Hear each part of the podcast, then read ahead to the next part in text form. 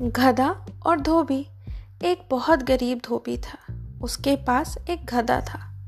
गधा काफ़ी कमज़ोर था, क्योंकि उसे बहुत कम खाने पीने को मिल पाता था। एक दिन धोबी को एक मरा हुआ शेर मिला। उसने सोचा, मैं गधे के ऊपर अगर शेर की खाल डाल दूँ और उसे पड़ोसियों के खेतों में चरने के लिए छोड़ आऊँ तो किसान समझेंगे कि वो सचमुच का बाघ है और उससे डर कर दूर रहेंगे। और गधा आराम से खेत चर पाएगा। धोबी ने तुरंत इस योजना पर अमल कर लिया और उसकी योजना काम कर गई। एक रात गधा खेत में चर रहा था कि उसने किसी गधी की रेखने की आवाज़ सुनाई दी। उस आवाज़ को सुनकर वो इतने जोश में आ गया कि वो भी जोश जोश में रेखने लगा।